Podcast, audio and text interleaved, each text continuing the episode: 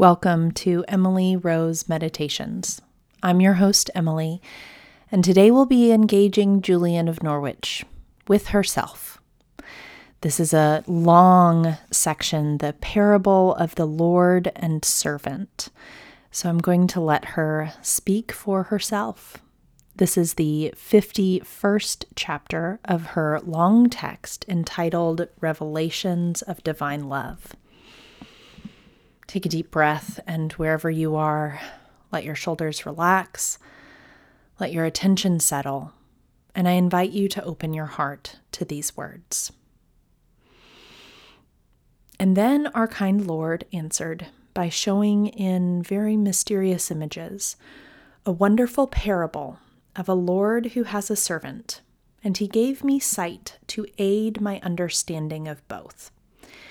And this sight was shown twofold in the Lord and twofold in the servant. On the one hand, it was shown spiritually in bodily likeness. On the other, it was shown more spiritually with no bodily likeness. The first kind of vision was this the bodily likeness of two people, a Lord and a servant. And with this, God gave me spiritual understanding. The Lord sits with dignity, in rest and peace. The servant stands, waiting reverently in front of his Lord, ready to do his will. The Lord looks at his servant lovingly and kindly, and he gently sends him to a certain place to do his will. The servant does not just walk, but leaps forward and runs in great haste, in loving anxiety, to do his Lord's will and he falls immediately into a slough and is very badly hurt. And then he groans and moans and wails and writhes, but he cannot get up or help himself in any way. And in all this I saw that his greatest trouble was lack of help, for he could not turn his face to look at his loving Lord, who is very close to him, and who was the source of all help. But like a man who was weak and foolish, for the time being, he paid attention to his own senses, and his misery continued. And in this misery he suffered seven great torments. The first was the grievous bruising which he received when he fell, which was a torment he could feel. The second was the weight of his body. The third was the weakness caused by these two. The fourth was that his reason was blinded and his mind stunned to such an extent that he had almost forgotten his own love for the Lord. The fifth was that he could not rise. The sixth was the most astonishing to me, and it was that he lay alone. I looked hard all around, and from far and near, high and low, I could see no one to help him. The seventh torment was that the place where he lay was long, hard, and full of difficulties. I marveled at how this servant could humbly suffer all that misery, and I watched carefully to see if I could perceive any fault in him, or if the Lord would blame him at all. And in truth, there was no fault to be seen, for his good will and his great longing were the only cause of his fall and he was as willing and inwardly good as when he stood before his Lord, ready to do his will. And this is how his loving Lord tenderly continued to consider him. And now in two ways. Outwardly, he regarded him gently and kindly, with great sorrow and pity, and this was the first way. The second was more inward, more spiritual and this was shown when my understanding was led into the Lord. I saw him rejoicing greatly because of the honorable rest and nobility to which he must bring to his servant through his plentiful grace. This was the second kind of showing, and now my understanding took me back to the first, while keeping both in my mind. Then this kind Lord said within himself, Look, Look at my beloved servant, what injury and distress he has received in my service for love of me. Yes, and all because his will was good. Is it not reasonable that I should compensate him for his terror and his dread, his hurt and his injury and all his misery? And not only this, but would it not be proper for me to give a gift that would be better for him and give him more glory than if he had never been injured? Otherwise, it seems to me that I would do him no favor. And then an inward spiritual explanation of the Lord's purpose penetrated my soul. I saw that, given his own greatness and glory, it needs must be that his dear servant, whom he loved so much, should be truly and blissfully rewarded forever, more than he would have been if he had not fallen. Yes, and to such an extent that his fall and the misery it caused him should be transformed into great and surpassing glory and eternal bliss.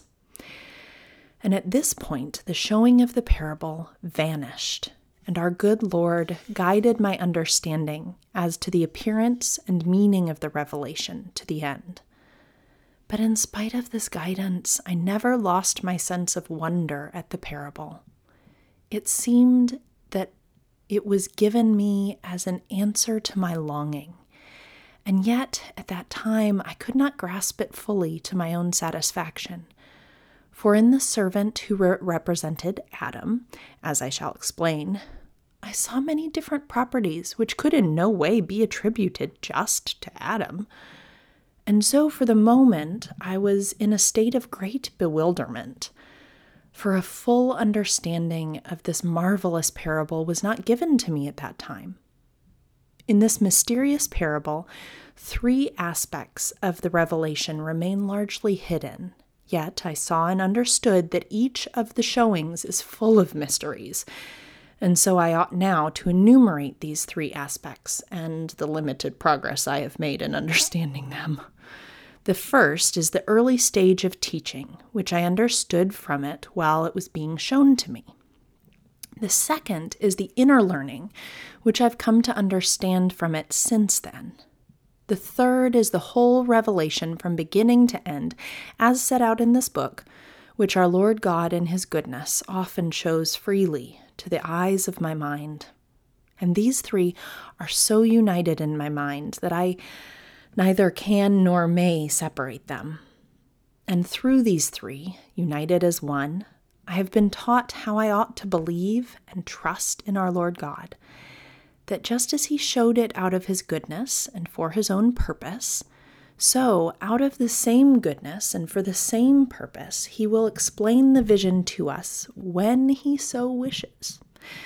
Because 20 years after the time of the showing, all but three months, I received inner teaching as follows You need to pay attention to all the properties and conditions of what you were shown in the parable, though they may seem mysterious and insignificant to your eyes.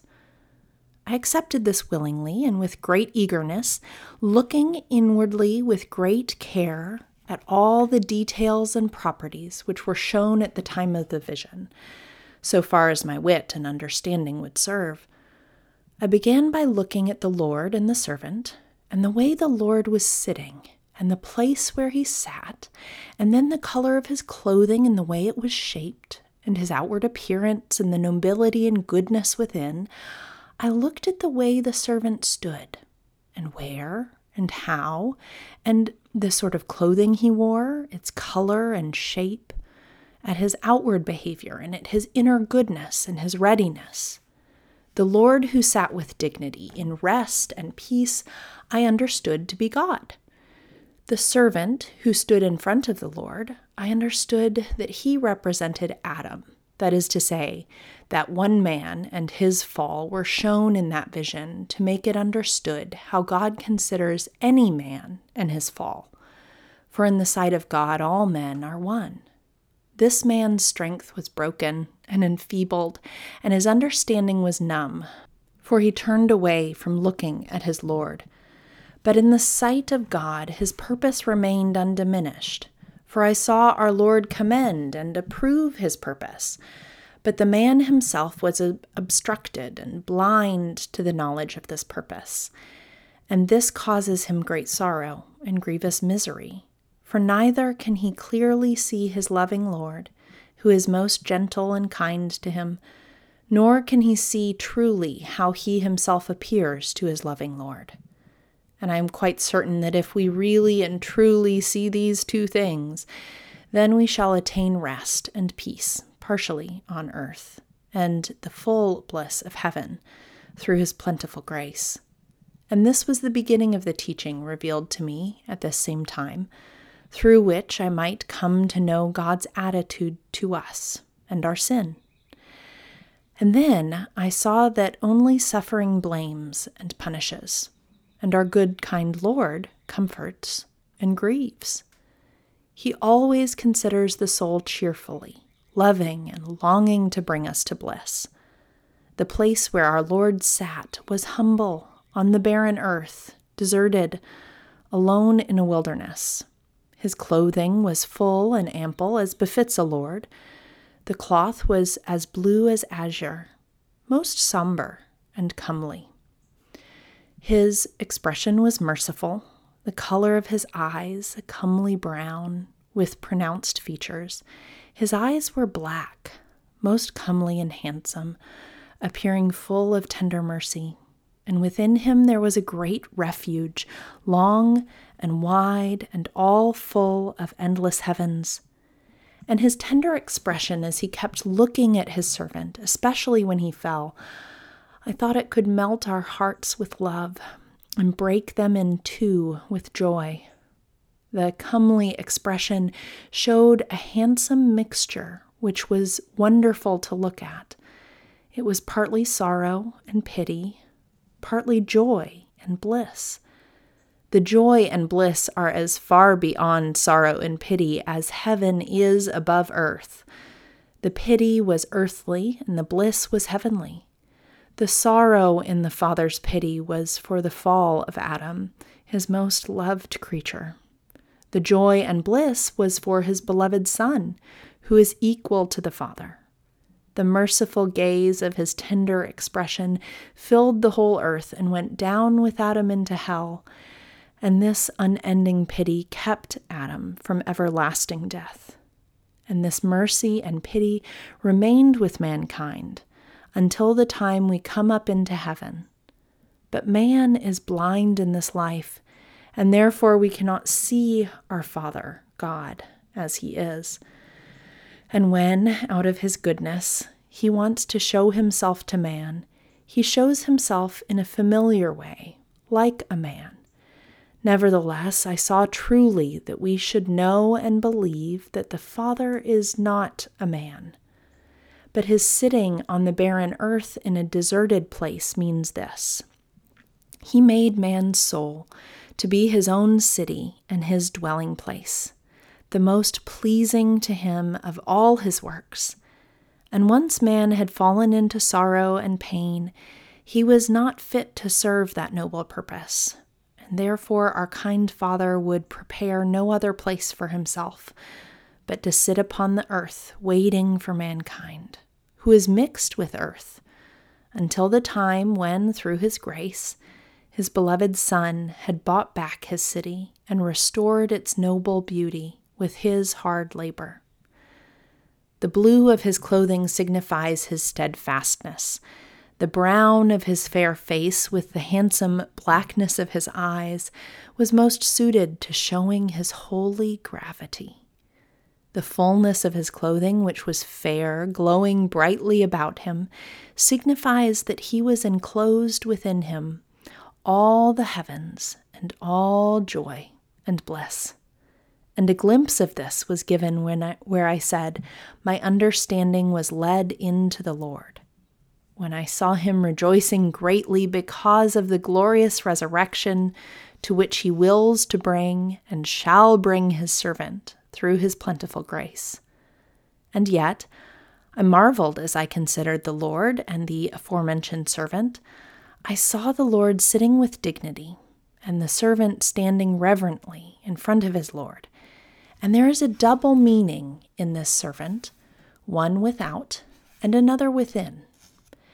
Outwardly, he was simply dressed, as a laborer might be who is ready to work, And he stood very near the Lord, not right in front of him, but a little to one side, on the left.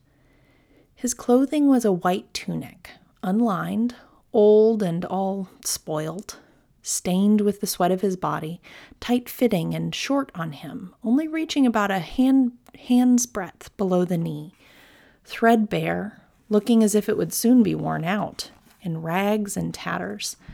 And I was very surprised about this, thinking, now, this is unsuitable clothing for such a well loved servant to wear in front of such an honorable lord. Love was shown deep within him, and this love which he had for the Lord was just like the love which the Lord had for him. His servant's wisdom saw inwardly that there was one thing he could do which would be to the Lord's honor and the servant for love, with no regard for himself or for anything that might happen to him, leapt quickly forward and ran at his Lord's command to perform his will and serve his glory. For it looked from his outer clothing as if he had been a laborer continuously for a long time.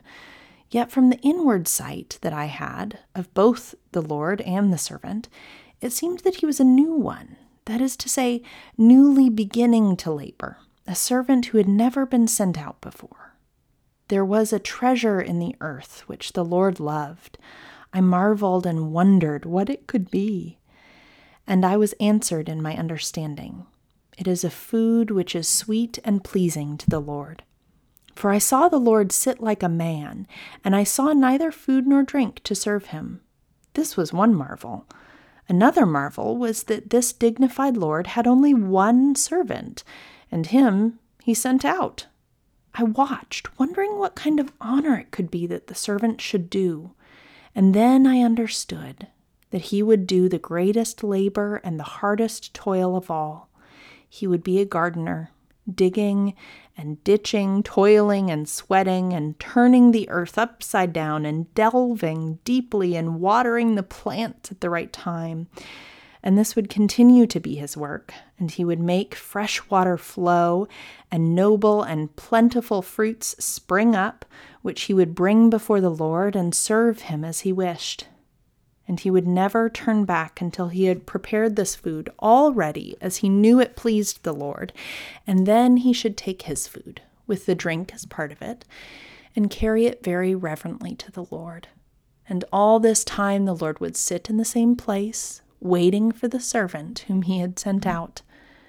And yet I wondered where the servant came from, for I saw that the Lord has within himself eternal life and every kind of goodness, except for the treasure which was in the earth. And that had its origin in the Lord, in wonderful depths of endless love. But it was not entirely to his glory until this servant had prepared it nobly in this way, and brought it to him into his own presence and without the Lord there was nothing but a wilderness. And I did not understand all that this parable meant, and that was why I wondered where the servant came from. In the servant is comprehended the second person of the Trinity, and in the servant is comprehended Adam, that is to say, all men. And therefore, when I say the Son, it means the Godhead, which is equal with the Father. And when I say the servant, it means Christ's humanity, which is truly Adam. The servant's nearness represents the Son, and his standing on the left side represents Adam. The Lord is the Father, God. The servant is the Son, Christ Jesus. The Holy Ghost is the equal love which is in both of them. When Adam fell, God's Son fell because of the true union made in heaven. God's Son could not leave Adam, for by Adam I understand all men. Adam fell from life to death into the valley of this wretched world, and after that into hell. God's Son fell with Adam into the valley of the Virgin's womb, and she was the fairest daughter of Adam, in order to free Adam from guilt in heaven and in earth, and with his great power he fetched him out of hell. The wisdom and goodness in the servant represents God's Son, that he was poorly dressed as a laborer and standing near the left hand side represents Christ's humanity and Adam, with all the consequent trouble and weakness. For in this parable, our good Lord showed his own Son and Adam as but one man. The strength and the goodness which we have comes from Jesus Christ. The weakness and the blindness which we have comes from Adam. And these two were represented in the servant. And thus our good Lord Jesus has taken upon himself all our guilt and therefore our Father neither may nor will assign us any more guilt than he does his own dearly loved Christ. Thus, the Son was the servant before he came to earth, standing ready before the Father, waiting until the time when he would send him to do that glorious deed by which mankind was brought back to heaven. That is to say, that in spite of the fact he is God, equal with the Father as regards the Godhead, yet because of his providential purpose to become man, to save man in fulfillment of his Father's will, he stood in front of his Father like a servant, willingly taking all our burden upon himself. And then he leapt forward eagerly at the Father's will and immediately fell low into the Virgin's womb with no regard to himself or to his harsh suffering. The white tunic is the flesh. The single thickness shows that there was nothing at all between the Godhead and the humanity. The tightness shows poverty. It was old because Adam wore it. It was sweat stained from Adam's toil. It was short to show the servant must labor. And this is how I saw the Son standing. And what he said inwardly was, Look, my dear Father, I am standing before you in Adam's tunic, all ready to leap forward and to run. It is my wish to be on earth to work for your glory whenever it is your wish to send me. How long must I linger? The Son knew very well when it would be his Father's will and how long he had to linger. That is to say, in so far as he is the Godhead, for he is the wisdom of the Father. Therefore, what was conveyed in this in respect to the manhood of Christ. For all mankind who shall be saved by Christ's precious incarnation and blessed passion are all Christ's manhood. He is the head, and we are his limbs, and these limbs do not know the day and the time when every passing grief and sorrow will come to an end, and everlasting joy and bliss will be accomplished. The day and time which all the company of heaven longs to see, and all those who under heaven shall come there shall do so by longing and wishing. And this wish and longing was shown in the servant standing in front of the Lord, or to put it differently, in the Son standing in front of the Father in Adam's tunic. For the wish and the craving of all man that shall be saved appeared in Jesus. For Jesus is all who shall be saved, and all who shall be saved are Jesus. And all through God's love, along with the obedience, humility, and patience, and other virtues which pertain to us.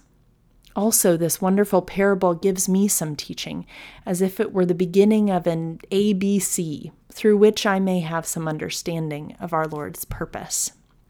For the mysteries of the revelation are hidden in it, though indeed all the showings are full of mysteries. That the Lord was sitting signifies his Godhead, in that it shows rest and peace, for there may be no labor in the Godhead. And that he showed himself as Lord has meaning in relation to our humanity. That the servant was standing signifies labor. That he was to one side and on the left signifies that he was not quite worthy to stand right in front of the Lord. His leaping up belonged to the Godhead, and his running to Christ's manhood. For the Godhead leapt from the Father into the Virgin's womb, falling when he took on our nature. And in this fall he was grievously hurt. The hurt he received was our flesh, in which he soon felt deathly pain. That he stood in awe before the Lord, but not quite in front of him signifies that his clothing was not respectable enough to stand right before the Lord, nor could or should that be his duty while he was a laborer. Neither could he sit in rest and peace with the Lord until he had justly earned his peace with his hard labor. That he was on the left side shows that the Father deliberately left his Son in human form to suffer all man's pains without sparing him. By the fact that his tunic would soon be in rags and tatters is understood the blows and the scourging, the thorns and nails, the pulling and the dragging, tearing his tender flesh, as I saw in part the flesh was torn from the skull, falling in shreds until the bleeding stopped. And then it began to dry again, clinging to the bone. And by the tossing and turning, groaning and moaning, it's understood that he could never rise again in his full power from the time he fell into the Virgin's womb until his body was slain and he died, yielding his soul into the Father's hands with all mankind for whom he was sent. And at this point, he began to show his power. For he went into hell, and when he was there, he raised up out of the deep depths the great root of those who were truly united with him in high heaven. The body was in the grave until Easter morning, and from that time he lay down no more. For then he was truly ended in the tossing and turning, the groaning and moaning, and our foul mortal flesh, which God's Son took upon himself, which was Adam's old tunic, tight and bare and short, was then made by our Savior newly beautiful, white and bright and eternally pure, full and ample, fairer and richer than the clothing which I saw on the Father. For that clothing was blue, and Christ's clothing is now of a comely, handsome mixture, which is so wonderful that I cannot describe it, for it is all glory. Now, the Lord does not sit in a wilderness on earth, but sits in the noblest seat in heaven, which he made to his own liking. Now the Son does not stand in awe in front of the Father like a servant, plainly dressed and partly naked, but stands immediately before the Father richly dressed in holy munificence, with a crown of inestimable richness on his head. For it was shown that we are his crown, and that this crown is the Father's joy, the Son's glory, the Holy Ghost's delight, an unending and wonderful bliss to all who are in heaven. Now, the Son does not stand before the Father on his left like a laborer, but he sits at his Father's right hand in eternal rest and peace. This does not mean that the Son sits on the Father's right hand side by side with him, as one person sits by another in this world, for as I see it, there's no such sitting in the Trinity, but he sits on his Father's right hand, which is to say, in the highest rank of the Father's joys. Now, the spouse, God's Son, is at peace with his beloved bride, who is the fair virgin of eternal joy. Now the Son sits, true God and true man, in his city, in rest and peace, which his Father has eternally held in preparation for him. And the Father in the Son, and the Holy Ghost in the Father and in the Son. Thank you for joining me today. May the peace of Christ be with you.